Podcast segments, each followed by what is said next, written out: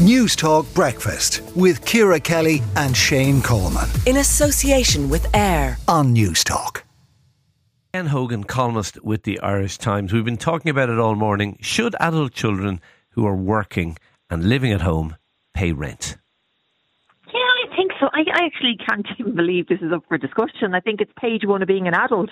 If you're working, you pay your way. So I know, I know it's always a little bit more complicated, and parents can feel a responsibility to their children, but you're still their parent. You're maybe just even even helping them to realise this is what adulthood is about. I I would not see any issue whatsoever in expecting a, an adult child living at home to make some sort of contribution towards the household.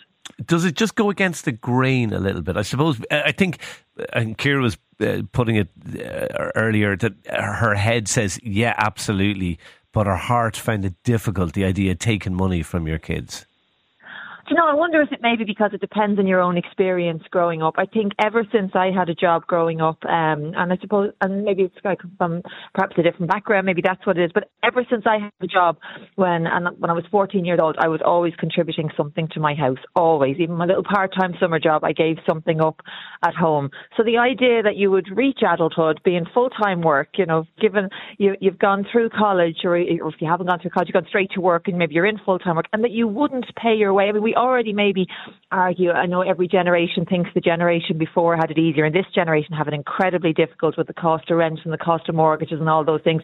And you might understand somebody moves home to try and save for that kind of reason, but it doesn't. It's not market rate. You're never going to be charging market rate. You're actually it, it's general kind of cop on if you're an adult and you're working, then you contribute towards so what, it. whether that's good, living in your parents' house. What's a good amount? I mean, are we talking sort of fifty quid a week or something? Is it like what? Is there a is there a is there a rule of thumb for how much you should charge?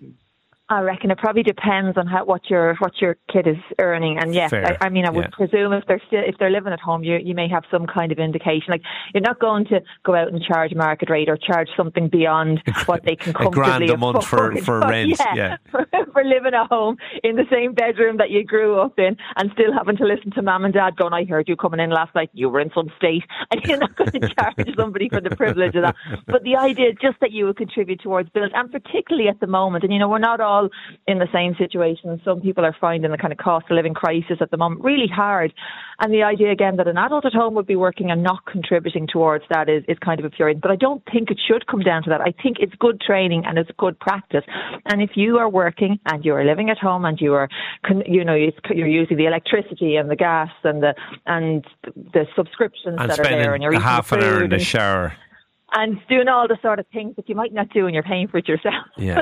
it's good training. It's good training for adulthood. So I think, well, sorry, not adulthood, for living independently. You already are an adult, but for living independently. And I think doing the other is not really preparing them for the real world. Now, if somebody was completely struggling and you're a parent who can, who can manage not to, and you see that your child is on a very low income and they can't manage at all and they're trying to um, afford somewhere else to rent, it could be a very tiny token, or you might even choose yeah. not to. But as a typical standard rule, yeah, I think if you live in a home, you're a grown up, you're working, you act like a grown up, you contribute to the household expenses. A hard yes from you.